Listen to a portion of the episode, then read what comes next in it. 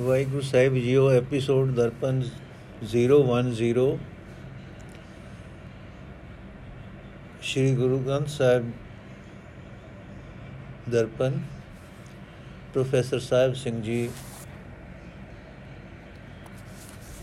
ਅੰਕ 18 ਤੋਂ ਲੈ ਕੇ 20 ਤੱਕ ਪੰਜ ਸ਼ਲੋਕ ਅੱਜ ਫਿਰ ਕਰਾਂਗੇ ਜੀ ਸ਼ਲੋਕ 11ਵੇਂ ਤੋਂ ਲੈ ਕੇ 16ਵੇਂ ਤੱਕ ਸ਼੍ਰੀ ਰਾਗ ਮਹੱਲਾ ਪਹਿਲਾ। ਬਲੀ ਸਰੀ ਜੀ ਉਬਰੀ, ਬਲੀ ਸਰੀ ਜੇ ਉਬਰੀ, ਹੋ ਮੈਂ ਮੁਈ ਘਰਾਓ। ਦੂਤ ਲਗੇ ਫਿਰ ਚਾਕਰੀ, ਸਤਗੁਰ ਕਾ ਵੇਸਾਓ ਕਲਪ ਤਿਆਗੀ ਬਾਦ ਹੈ ਸੱਚਾ ਵੇ ਪਰਵਾਓ। ਮਨ ਰੇ ਸਚ ਮਿਲੇ ਭੋ ਜਾਏ। ਬੈ ਬਿਨ ਨਿਰਭੋ ਕਿਉ ਥੀਐ, ਗੁਰਮੁਖ ਸ਼ਬਦ ਸਮਾਏ ਰਹਾਓ। ਕੇਤਾ ਆਖਣ, ਆਖੀਐ, ਆਖਣ ਟੋਟ ਨ ਹੋਏ। ਮੰਗਣ ਵਾਲੇ ਕੇਤੜੇ ਦਾਤਾ ਏਕੋ ਸੋਏ। ਜਿਸ ਕੇ ਜੀ ਪ੍ਰਾਣ ਹੈ, ਮਨ ਵਸਿਆ ਸੁਖ ਹੋਏ। ਜਗ ਸੁਪਨਾ ਬਾਜੀ ਬਨੇ, ਖਿਨ ਮੈਂ ਖੇਲ ਖਿਲਾਏ। ਸੰਜੋਗੀ ਮਿਲ ਏਕ ਸੇ ਵਿਜੋਗੀ ਉਠ ਜਾਏ। ਜੋ ਤਿਸ ਬਾਣਾ ਸੋਥੀਐ, ਅਵਰ ਨ ਕਰਨਾ ਜਾਏ। ਗੁਰਮੁਖ ਵਸਤ ਵਿਸਾਈਐ, ਸਚ ਵਖਰ ਸਚ ਰਾਸ। ਜਿਨੇ ਸਚ ਵਣਜਿਆ ਗੁਰ ਪੂਰੇ ਸਾਬਾਸ। ਨਾਨਕ ਵਸਤ ਪਛਾਣ ਸੀ, ਸਚ ਸੌਦਾ ਜਿਸ ਪਾਸ। ਨਾਨਕ ਵਸਤ ਪਛਾਣ ਸੀ, ਸਚ ਸੌਦਾ ਜਿਸ ਪਾਸ। ਅਰਥ ਮੇਰੇ ਵਾਸਤੇ ਬਹੁਤ ਚੰਗਾ ਹੋਇਆ ਕਿ ਮੇਰੀ ਜਿੰਦ ਵਿਕਾਰਾਂ ਤੋਂ ਬਚ ਗਈ, ਮੇਰੇ ਹਿਰਦੇ ਵਿੱਚੋਂ ਹਉਮੈ ਮਰ ਗਈ। ਮੈਨੂੰ ਆਪਣੇ ਗੁਰੂ ਦੀ ਥਾਪਣਾ ਮਿਲੀ ਤੇ ਵਿਕਾਰ ਮੈਨੂੰ ਖੁਆਰ ਕਰਨ ਦੇ ਥਾਂ ਉਲਟੇ ਮੇਰੇ ਵਸ ਵਿੱਚ ਹੋ ਗਏ। ਸਦਾ ਥਿਰ ਰਹਿਣ ਵਾਲਾ ਬੇਪਰਵਾਹ ਪ੍ਰਭੂ ਮੈਨੂੰ ਮਿਲ ਪਿਆ। ਮੈਂ ਮਾਇਆ ਮੋਹ ਦੀ ਵਿਅਰਥ ਕਲਪਨਾ ਛੱਡ ਦਿੱਤੀ। ਏ ਮੇਰੇ ਮਨ, ਜਦੋਂ ਸਦਾ ਥਿਰ ਪ੍ਰਭੂ ਮਿਲ ਪਏ, ਤਾਂ ਦੁਨੀਆ ਦਾ ਡਰ ਸਹਿਮ ਦੂਰ ਹੋ ਜਾਂਦਾ ਹੈ। ਜਦ ਤੱਕ ਪਰਮਾਤਮਾ ਦਾ ਡਰ ਅਦਬ ਮਨ ਵਿੱਚ ਨਾ ਹੋਵੇ, ਮਨੁੱਖ ਦੁਨੀਆ ਦੇ ਡਰਾਂ ਤੋਂ ਬਚ ਹੀ ਨਹੀਂ ਸਕਦਾ। ਤੇ ਪਰਮਾਤਮਾ ਦਾ ਡਰ ਅਦਬ ਤਦੋਂ ਹੀ ਪੈਦਾ ਹੁੰਦਾ ਹੈ ਜਦੋਂ ਜੀਵ ਗੁਰੂ ਦੀ ਰਾਹੀਂ ਸ਼ਬਦ ਵਿੱਚ ਜੁੜਦਾ ਹੈ। ਰਹਾਓ। ਮਨੁੱਖ ਦੁਨੀਆ ਵਾਲੀ ਮੰਗ ਕਿਤਨੀ ਹੀ ਮੰਗਦਾ ਰਹਿੰਦਾ ਹੈ। ਮੰਗ ਮੰਗਣ ਵਿੱਚ ਕਮੀ ਹੁੰਦੀ ਹੀ ਨਹੀਂ। ਭਾਵ ਦੁਨਿਆਈ ਮੰਗ ਮੁਕਦੀ ਹੀ ਨਹੀਂ। ਫਿਰ ਬੇਅੰਤ ਜੀਵ ਧਨ ਮੰਗਾ ਮੰਗਣ ਵਾਲੇ ਤੇ ਦੇਣ ਵਾਲਾ ਸਿਰਫ ਇੱਕੋ ਪਰਮਾਤਮਾ ਹੈ, ਪਰ ਇਸ ਮੰਗਣ ਵਿੱਚ ਸੁਖ ਵੀ ਨਹੀਂ ਹੈ। ਜਿਸ ਪਰਮਾਤਮਾ ਨੇ ਜਿੰਦ ਪ੍ਰਾਣ ਦਿੱਤੇ ਹੋਏ ਹਨ, ਜੇ ਉਹ ਮਨੁੱਖ ਦੇ ਮਨ ਵਿੱਚ ਵਸ ਪਏ, ਤਦੋਂ ਹੀ ਸੁਖ ਹੁੰਦਾ ਹੈ। ਜਗਤ ਮਾਨੋ ਸੁਪਨਾ ਹੈ, ਜਗਤ ਇੱਕ ਖੇਡ ਬਣੀ ਹੋਈ ਹੈ। ਜੀਵ ਇੱਕ ਖਿੰਨ ਵਿੱਚ ਜ਼ਿੰਦਗੀ ਦੀ ਖੇਡ ਖੇਡ ਕੇ ਚਲਾ ਜਾਂਦਾ ਹੈ। ਪ੍ਰਭੂ ਦੀ ਸੰਜੋਗ ਸਤਿਆ ਨਾਲ ਪ੍ਰਾਣੀ ਮਿਲ ਕੇ ਇਕੱਠੇ ਹੁੰਦੇ ਹਨ। ਵਿਜੋਗ ਸਤਿਆ ਅਨੁਸਾਰ ਜੀਵ ਇਥੋਂ ਉੱਠ ਕੇ ਤੁਰ ਪੈਂਦਾ ਹੈ। ਜੋ ਕੁਝ ਪਰਮਾਤਮਾ ਨੂੰ ਚੰਗਾ ਲੱਗਦਾ ਹੈ, ਉਹ ਹੀ ਹੁੰਦਾ ਹੈ। ਉਸ ਦੇ ਉਲਟ ਹੋਰ ਕੁਝ ਨਹੀਂ ਕੀਤਾ ਜਾ ਸਕਦਾ। ਸਦਾ ਸਥਿਰ ਰਹਿਣ ਵਾਲੇ ਪ੍ਰਭੂ ਦਾ ਨਾਮ ਹੀ ਅਸਲ ਸੌਦਾ ਹੈ ਤੇ ਪੂੰਜੀ ਹੈ।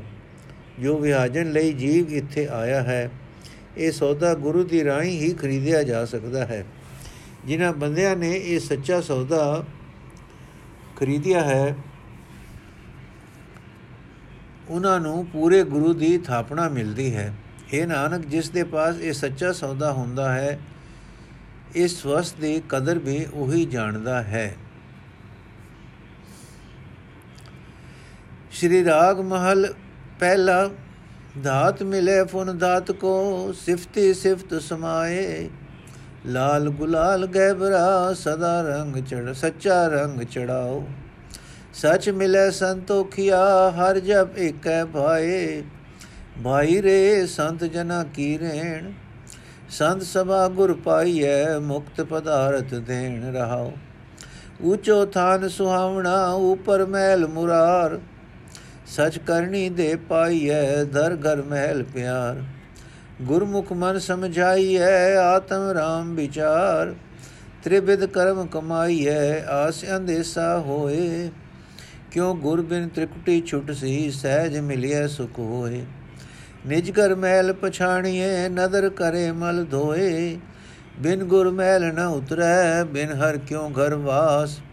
ਏਕੋ ਸ਼ਬਦ ਵਿਚਾਰੀਐ, ਅਵਰ ਤਿਆਗੈ ਆਸ। ਨਾਨਕ ਦੇਖ ਦਿਖਾਈਐ ਹੋ ਸਦ ਬਲਿਹਾਰੇ ਜਾਸ। ਨਾਨਕ ਦੇਖ ਦਿਖਾਈਐ ਹੋ ਸਦ ਬਲਿਹਾਰੇ ਜਾਸ।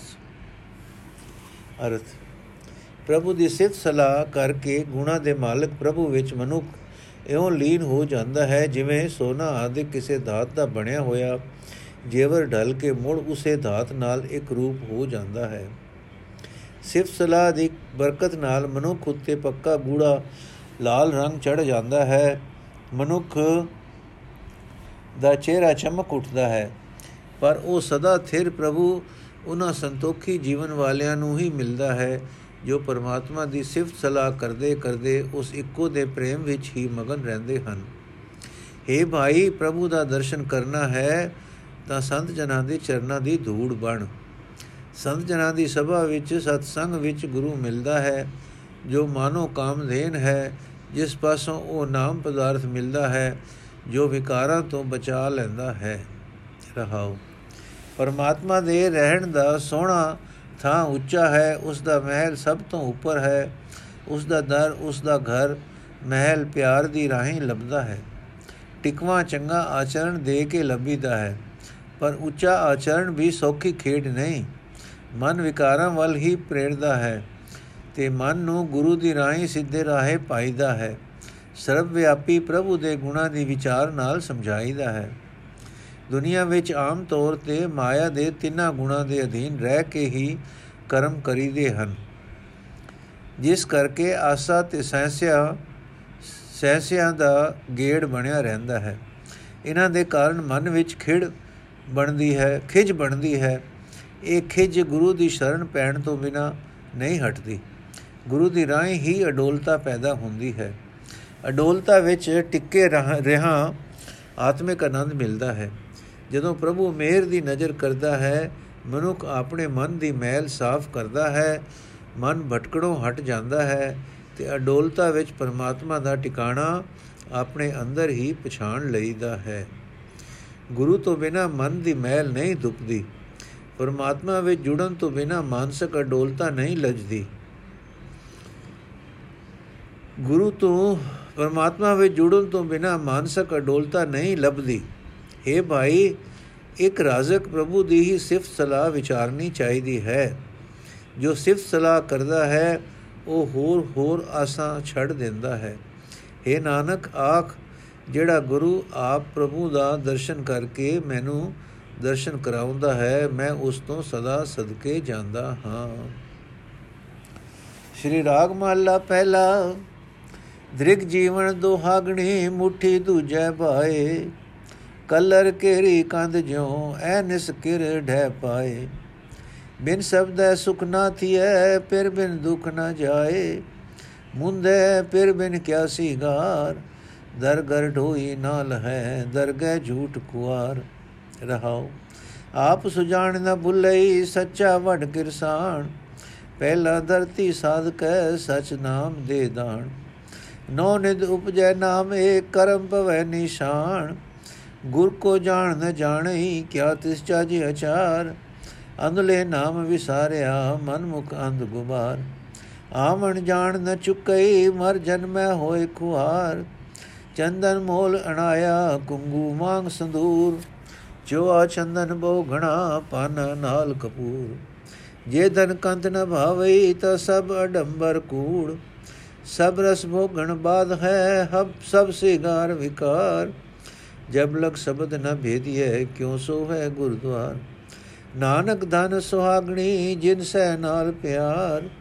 ਨਾਨਕ ਧਨ ਸੁਹਾਗਣੀ, ਜਿਨ ਸੈ ਨਾਲ ਪਿਆਰ।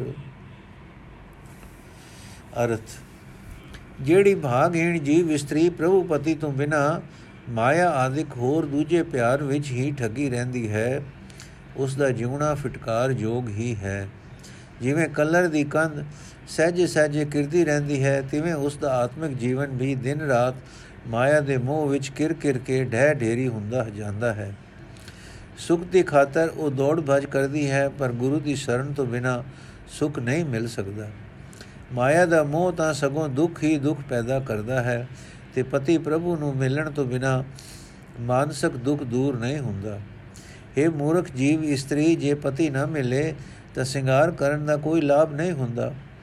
ਜੇ ਜੀਵ ਇਸਤਰੀ ਪ੍ਰੇਮ ਤੋਂ ਸਖਣੀ ਰਹਿ ਕੇ ਹੀ ਧਾਰਮਿਕ ਉਦਮ ਕਰਮ ਆਦਿ ਕਰੀ ਜਾਂਦੀ ਹੈ, ਪਰ ਉਸ ਦੇ ਅੰਦਰ ਮਾਇਆ ਮੋਹ ਪ੍ਰਬਲ ਹੈ, ਉਹ ਪ੍ਰਭੂ ਦੇ ਦਰ ਤੇ ਪ੍ਰਭੂ ਦੇ ਘਰ ਵਿੱਚ ਆਸਰਾ ਨਹੀਂ ਲੈ ਸਕਦੀ, ਕਿਉਂਕਿ ਝੂਠ ਭਾਵ ਮਾਇਆ ਦਾ ਮੋਹ ਪ੍ਰਭੂ ਦੀ ਹਜ਼ੂਰੀ ਵਿੱਚ ਦੁਰਕਾਰਿਆ ਹੀ ਜਾਂਦਾ ਹੈ। ਰਹਾਓ। ਕਿਸਾਨ ਆਪਣੇ ਰੋਜ਼ਾਨਾ ਤਜਰਬੇ ਤੋਂ ਜਾਣਦਾ ਹੈ ਕਿ ਬੀ ਬੀਜਣ ਤੋਂ ਪਹਿਲਾਂ ਧਰਤੀ ਨੂੰ ਕਿਵੇਂ ਤਿਆਰ ਕਰਨਾ ਹੈ ਤਾਂ ਕਿ ਫਸਲ ਚੰਗਾ ਲੱਗ ਸਕੇ। ਸਦਾ ਥਿਰ ਰਹਿਣ ਵਾਲਾ ਪਰਮਾਤਮਾ ਵੱਡਾ ਕਿਸਾਨ ਹੈ। ਉਹ ਬੜਾ ਸਿਆਣਾ ਕਿਸਾਨ ਹੈ। ਉਹ ਗਲਤੀ ਨਹੀਂ ਖਾਂਦਾ। ਜਿਸ ਹਿਰਦੇ ਧਰਤੀ ਵਿੱਚ ਨਾਮ ਬੀਜ ਬੀਜਣਾ ਹੁੰਦਾ ਹੈ, ਉਹ ਉਸ ਹਿਰਦੇ ਧਰਤੀ ਨੂੰ ਪਹਿਲਾਂ ਚੰਗੀ ਤਰ੍ਹਾਂ ਤਿਆਰ ਕਰਦਾ ਹੈ। ਫਿਰ ਉਸ ਵਿੱਚ ਸੱਚੇ ਨਾਮ ਦਾ ਬੀਜ ਬੀਜਦਾ ਹੈ। ਉੱਥੇ ਨਾਮ ਉਗਦਾ ਹੈ। ਮਾਨੋ ਨੋ ਖਜ਼ਾਨੇ ਪੈਦਾ ਹੋ ਜਾਂਦੇ ਹਨ। ਪ੍ਰਭੂ ਦੀ ਮਿਹਰ ਨਾਲ ਉਸ ਹਿਰਦੇ ਵਿੱਚ ਕੀਤੀ ਮਿਹਨਤ ਕਬੂਲ ਪੈਂਦੀ ਹੈ। ਜਿਹੜਾ ਮਨੁੱਖ ਜਾਣ ਬੁੱਝ ਕੇ ਗੁਰੂ ਦੀ ਬਜ਼ੁਰਗੀ ਨੂੰ ਨਹੀਂ ਸਮਝਦਾ ਉਸ ਦਾ ਸਾਰਾ ਜੀਵਨ ਢੰਗ ਕੋਚਾ ਹੈ। ਆਤਮਿਕ ਰੋਸ਼ਨੀ ਵੱਲੋਂ ਉਹ ਅੰਨੇ ਨੇ ਪ੍ਰਭੂ ਦਾ ਨਾਮ ਵਿਸਾਰਿਆ ਹੈ। ਆਪਣੇ ਮਨ ਦੇ ਪਿੱਛੇ ਤੁਰਨ ਵਾਲੇ ਨੂੰ ਜੀਵਨ ਪੰਧ ਵਿੱਚ ਗੁਪ ਹਨੇਰਾ ਹੀ ਹਨੇਰਾ ਰਹਿੰਦਾ ਹੈ। ਉਸ ਦਾ ਜਨਮ ਮਰਨ ਦਾ ਗੇੜ ਨਹੀਂ ਮੁਕਦਾ। ਉੱਚ ਨੀਚ ਉਹ ਉਹ ਨਿਤ ਜੰਮਦਾ ਹੈ, ਮਰਦਾ ਹੈ, ਜੰਮਦਾ ਹੈ, ਮਰਦਾ ਹੈ ਤੇ ਖੁਆਰ ਹੁੰਦਾ ਰਹਿੰਦਾ ਹੈ। ਕਿਸੇ ਇਸਤਰੀ ਨੇ ਆਪਣੇ ਪਤੀ ਨੂੰ ਪ੍ਰਸੰਨ ਕਰਨ ਲਈ ਆਪਣੇ ਸਰੀਰਕ ਸ਼ਿੰਗਾਰ ਵਾਸਤੇ ਚੰਦਨ ਮੁਲਕ ਮੰਗਾਇਆ, ਕੇਸਰ ਮੰਗਾਇਆ, ਸਿਰ ਦੇ ਕੇਸਾਂ ਤੇ ਚੀਰ ਸੁੰਦਰ ਬਣਾਉਣ ਲਈ ਸੰਦੂਰ ਮੰਗਾਇਆ, ਅਤਰ ਚੰਦਨ ਤੇ ਹੋਰ ਸੁਗੰਧੀਆਂ ਮੰਗਾਈਆਂ, ਪਾਨ ਮੰਗਾਏ ਤੇ ਕਪੂਰ ਮੰਗਾਇਆ। ਪਰ ਜੇ ਉਹ ਇਸਤਰੀ ਪਤੀ ਨੂੰ ਫਿਰ ਵੀ ਚੰਗੀ ਨਾ ਲੱਗੀ ਤਾਂ ਉਸ ਦੇ ਉਹ ਦਿਖਾਵੇ ਦੇ ਸਾਰੇ ਉਦਮ ਵਿਅਰਥ ਗਏ। ਇਹੀ ਹਾਲ ਜੀਵ ਇਸਤਰੀ ਦਾ ਹੈ। ਪ੍ਰਤੂ ਪਤੀ ਪ੍ਰਭੂ ਦੇ ਵਿਖਾਵੇ ਦੇ ਧਾਰਮਿਕ ਉਦਮਾਂ ਨਾਲ ਨਹੀਂ ਰੀਝਦਾ। ਜਦ ਤੱਕ ਮਨੁੱਖ ਦਾ ਮਨ ਗੁਰੂ ਦੇ ਸ਼ਬਦ ਤੀਰ ਨਾਲ ਵਿਜਦਾ ਨਹੀਂ, ਤਦ ਤੱਕ ਗੁਰੂ ਦੇ ਦਰ ਤੇ ਸੋਭਾ ਨਹੀਂ ਮਿਲਦੀ। ਅਜੇ ਮਨੁੱਖ ਦੇ ਸਾਰੇ ਸੁੰਦਰ ਪਦਾਰਥ ਵਰਤਣੇ ਵਿਅਰਥ ਚਲੇ ਜਾਂਦੇ ਹਨ। ਕਿਉਂਕਿ ਪਦਾਰਥਾਂ ਨੂੰ ਭੋਗਣ ਵਾਲਾ ਸਰੀਰ ਤਾਂ ਅੰਤ ਸੁਆ ਹੋ ਜਾਂਦਾ ਹੈ। ਸਾਰੀਆਂ ਸਰੀਰਕ ਸਜਾਵਟਾਂ ਵੀ ਬੇਕਾਰ ਹੀ ਜਾਂਦੀਆਂ ਹਨ। ਇਹ ਨਾਨਕ, ਉਹੀ ਭਾਗਾਂ ਵਾਲੀਆਂ ਜੀਵ ਇਸਤਰੀਆਂ ਮੁਬਾਰਕ ਹਨ, ਜਿਨ੍ਹਾਂ ਦਾ ਪ੍ਰਭੂ ਪਤੀ ਨਾਲ ਪ੍ਰੇਮ ਬਣਿਆ ਰਹਿੰਦਾ ਹੈ। ਸ੍ਰੀ ਰਾਗ ਮਹੱਲਾ ਪਹਿਲਾ ਸੁਣੀ ਦੇ ਡਰਾਵਣੀ ਜਾਂ ਜਿਉ ਵਿੱਚੋਂ ਜਾਏ ਬਾਏ ਬਲੰਦੀ ਵਿੱਚ ਵੀ ਧੂ ਨਾ ਨਿਕਸਿਓ ਕਾਏ।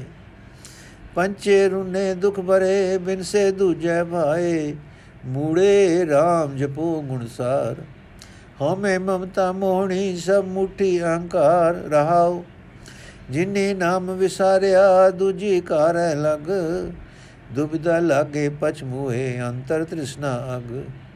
ਗੁਰ ਰਾਖੇ ਸੇ ਉਬਰੇ ਹੋਰ ਮੁਠੀ ਧੰਦੇ ਠਗ। ਮੂਈ ਪ੍ਰੀਤ ਪਿਆਰ ਗਿਆ ਮੂਆ ਵੈਦ ਵਿਰੋਧ।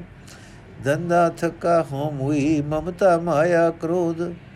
ਕਰਮ ਮਿਲੈ ਸਚ ਪਾਈਐ, ਗੁਰਮੁਖ ਸਦਾ ਨਿਰੋਧ।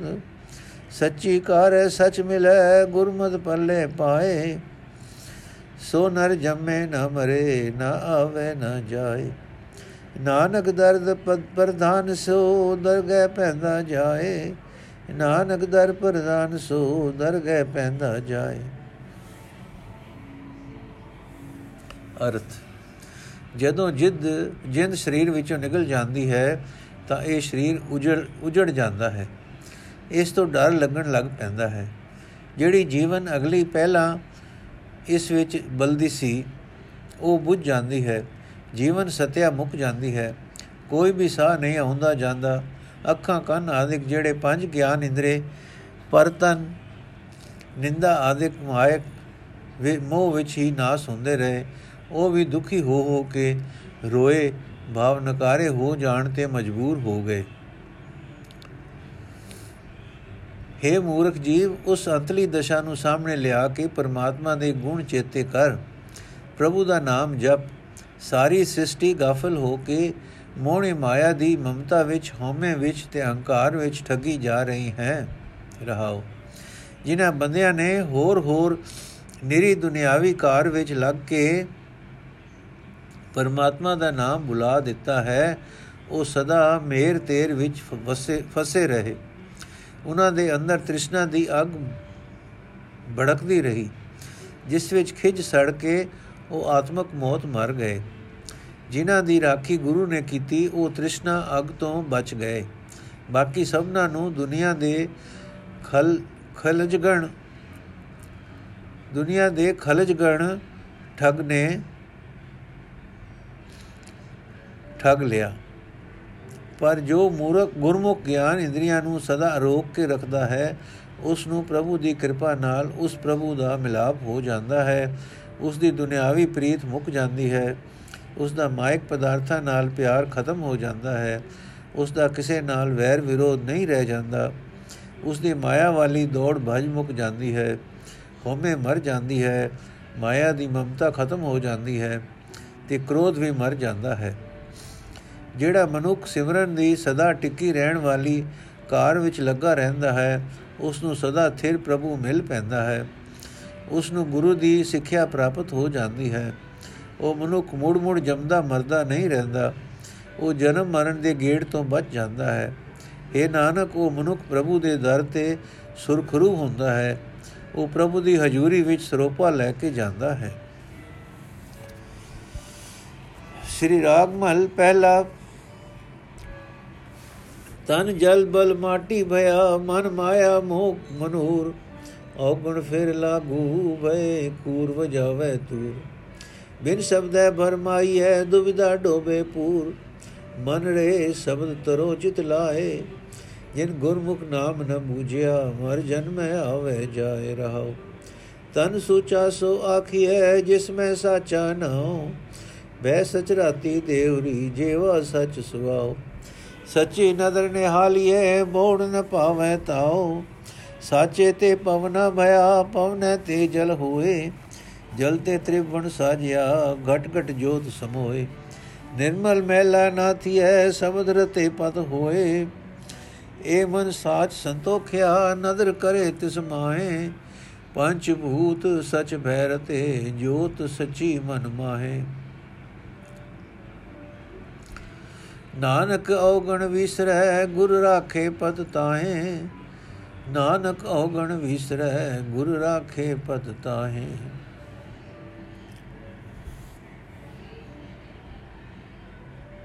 ਅਰਥ, ਹੈ ਮੇਰੇ ਮਨ, ਗੁਰੂ ਦੇ ਸ਼ਬਦ ਵਿੱਚ ਚਿੱਤ ਜੋੜ ਤੇ ਇਹ ਇਸ ਤਰ੍ਹਾਂ ਸੰਸਾਰ ਸਮੁੰਦਰ ਦੇ ਵਿਕਾਰਾਂ ਤੋਂ ਪਾਰ ਲੰਘ। ਜਿਸ ਪੁਰਖ ਨੇ ਗੁਰੂ ਦੀ ਸ਼ਰਨ ਪੈ ਕੇ ਪਰਮਾਤਮਾ ਦੇ ਨਾਮ ਨਾਲ ਸਾਝ ਨਹੀਂ ਪਾਈ, ਉਹ ਮਰਦਾ ਤੇ ਜੰਮਦਾ ਹੈ ਜੰਮਦਾ ਹੈ, ਮਰਦਾ ਹੈ ਰਹਾ ਜਿਸ ਨੇ ਨਾਮ ਨਹੀਂ ਸਿਮਰਿਆ, ਉਸ ਦਾ ਸਰੀਰ ਵਿਕਾਰਾਂ ਵਿੱਚ ਹੀ ਸੜ ਬਲ ਕੇ ਮਿੱਟੀ ਹੋ ਜਾਂਦਾ ਹੈ। ਉਸ ਦਾ ਮਨ ਮਾਇਆ ਦੇ ਮੋਹ ਵਿੱਚ ਫਸ ਕੇ ਮਾਨੋ ਸੜਿਆ ਹੋਇਆ ਲੋਹਾ ਬਣ ਜਾਂਦਾ ਹੈ। ਫਿਰ ਵੀ ਵਿਕਾਰ ਉਸ ਦੀ ਖਲਾਸੀ ਨਹੀਂ ਕਰਦੇ ਉਹ ਅਜੇ ਵੀ ਕੂੜ ਵਿੱਚ ਮਸਤ ਰਹਿ ਕੇ ਮਾਇਆ ਦੇ ਮੋਹ ਦਾ ਵਾਜਾ ਵਜਾਉਂਦਾ ਹੈ। ਗੁਰ ਸ਼ਬਦ ਤੋਂ ਵਾਂਝਿਆ ਰਹਿ ਕੇ ਉਹ ਭਟਕਣਾ ਵਿੱਚ ਪਿਆ ਰਹਿੰਦਾ ਹੈ। ਦੁਬਿਧਾ ਉਸ ਮਨੁੱਖ ਦਾ ਗਿਆਨ ਇੰਦਰੀਆਂ ਦਾ ਸਾਰਾ ਹੀ ਪਰਿਵਾਰ ਮੋਹ ਦੇ ਸਮੁੰਦਰ ਵਿੱਚ ਡੋਬ ਦਿੰਦੀ ਹੈ। ਜਿਹੜਾ ਸੁੰਦਰ ਸਰੀਰ ਪਰਮਾਤਮਾ ਦੇ ਅਦਬ ਪਿਆਰ ਵਿੱਚ ਪਰਮਾਤਮਾ ਦੀ ਯਾਦ ਵਿੱਚ ਰੰਗਿਆ ਰਹਿੰਦਾ ਹੈ, ਜਿਸ ਦੀ ਜੀਵ ਨੂੰ ਸਿਮਰਨ ਹੀ ਆਪਣੀ ਹਸਤੀ ਦਾ ਅਸਲ ਮਨੋਰਥ ਜਾਪਦਾ ਹੈ। ਜਿਸ ਸਰੀਰ ਵਿੱਚ ਸਦਾ ਥਿਰ ਪ੍ਰਭੂ ਦਾ ਨਾਮ ਟਿਕਿਆ ਰਹਿੰਦਾ ਹੈ, ਉਹੀ ਸਰੀਰ ਪਵਿੱਤਰ ਰਖਵਾ ਸਕਦਾ ਹੈ। ਜਿਸ ਉੱਤੇ ਪ੍ਰਭੂ ਦੀ ਮਿਹਰ ਦੀ ਨਜ਼ਰ ਹੁੰਦੀ ਹੈ, ਉਹ ਮੁੜ ਮੁੜ ਬੈਰਾ 84 ਦੇ ਗੇੜ ਦੀ ਉਠਾਲੀ ਵਿੱਚ ਪੈ ਕੇ ਤਾ ਸੇਕ ਨਹੀਂ ਸਾਰਦਾ। ਗੁਰ ਦੇ ਸ਼ਬਦ ਵਿੱਚ ਰੰਗੇ ਹੋਏ ਨੂੰ ਲੋਕ ਪਰਲੋਕ ਵਿੱਚ ਆਦਰ ਮਿਲਦਾ ਹੈ। ਉਹ ਸਦਾ ਪਵਿੱਤਰ ਰਹਿੰਦਾ ਹੈ। ਉਸ ਨੂੰ ਵਿਕਾਰਾਂ ਦੀ ਮੈਲ ਨਹੀਂ ਲੱਗਦੀ। ਉਸ ਨੂੰ ਇਹ ਯਕੀਨ ਬਣਿਆ ਰਹਿੰਦਾ ਹੈ ਕਿ ਪਰਮਾਤਮਾ ਤੋਂ ਸੂਖਮ ਤਤ ਪਵਨ ਬਣਿਆ, ਪਵਨ ਤੋਂ ਜਲ ਹੋਂਦ ਵਿੱਚ ਆਇਆ, ਜਲ ਤੋਂ ਸਾਰਾ ਜਗਤ ਰਚਿਆ ਗਿਆ ਤੇ ਇਸ ਰਚੇ ਸੰਸਾਰ ਦੇ ਹਰ ਇੱਕ ਘਟ ਵਿੱਚ ਪਰਮਾਤਮਾ ਦੀ ਜੋਤ ਸਮਾਈ ਹੋਈ ਹੈ। हे ਨਾਨਕ, ਜਿਸ ਮਨੁੱਖ ਦੀ ਗੁਰੂ ਨੇ ਰਾਖੀ ਕੀਤੀ ਉਸ ਨੂੰ ਲੋਕ ਪਰਲੋਕ ਵਿੱਚ ਇੱਜ਼ਤ ਮਿਲੀ। ਵਿਕਾਰ ਉਸ ਤੋਂ ਪਰੇ ਹਟ ਗਏ। ਉਸ ਦਾ ਮਨ ਸਦਾ ਥਿਰ ਪ੍ਰਭੂ ਵਿੱਚ ਟਿਕ ਕੇ ਸੰਤੋਖ ਦਾ ਧਾਰਨੀ ਹੋ ਜਾਂਦਾ ਹੈ। ਉਸ ਉੱਤੇ ਪ੍ਰਭੂ ਦੀ ਮਿਹਰ ਦੀ ਨਜ਼ਰ ਕਰੀ ਰੱਖੀ, ਕਰੀ ਰੱਖਦਾ ਹੈ। ਉਸ ਦਾ ਸਾਰਾ ਸਰੀਰ ਪ੍ਰਭੂ ਦੀ ਯਾਦ ਵਿੱਚ, ਪ੍ਰਭੂ ਦੇ ਅਦਬ ਵਿੱਚ ਰੰਗਿਆ ਰਹਿੰਦਾ ਹੈ। ਸਦਾ ਥਿਰ ਪ੍ਰਭੂ ਦੀ ਜੋਤ ਸਦਾ ਉਸ ਦੇ ਮਨ ਵਿੱਚ ਟਿਕੀ ਰਹਿੰਦੀ ਹੈ। ਵਾਹਿਗੁਰੂ ਜੀ ਕਾ ਖਾਲਸਾ, ਵਾਹਿਗੁਰੂ ਜੀ ਕੀ ਫਤਿਹ। ਅੱਜ ਦੇ ਪੰਜ ਸ਼ਲੋਕ ਸੰਪੂਰਨ ਹੋਏ ਜੀ।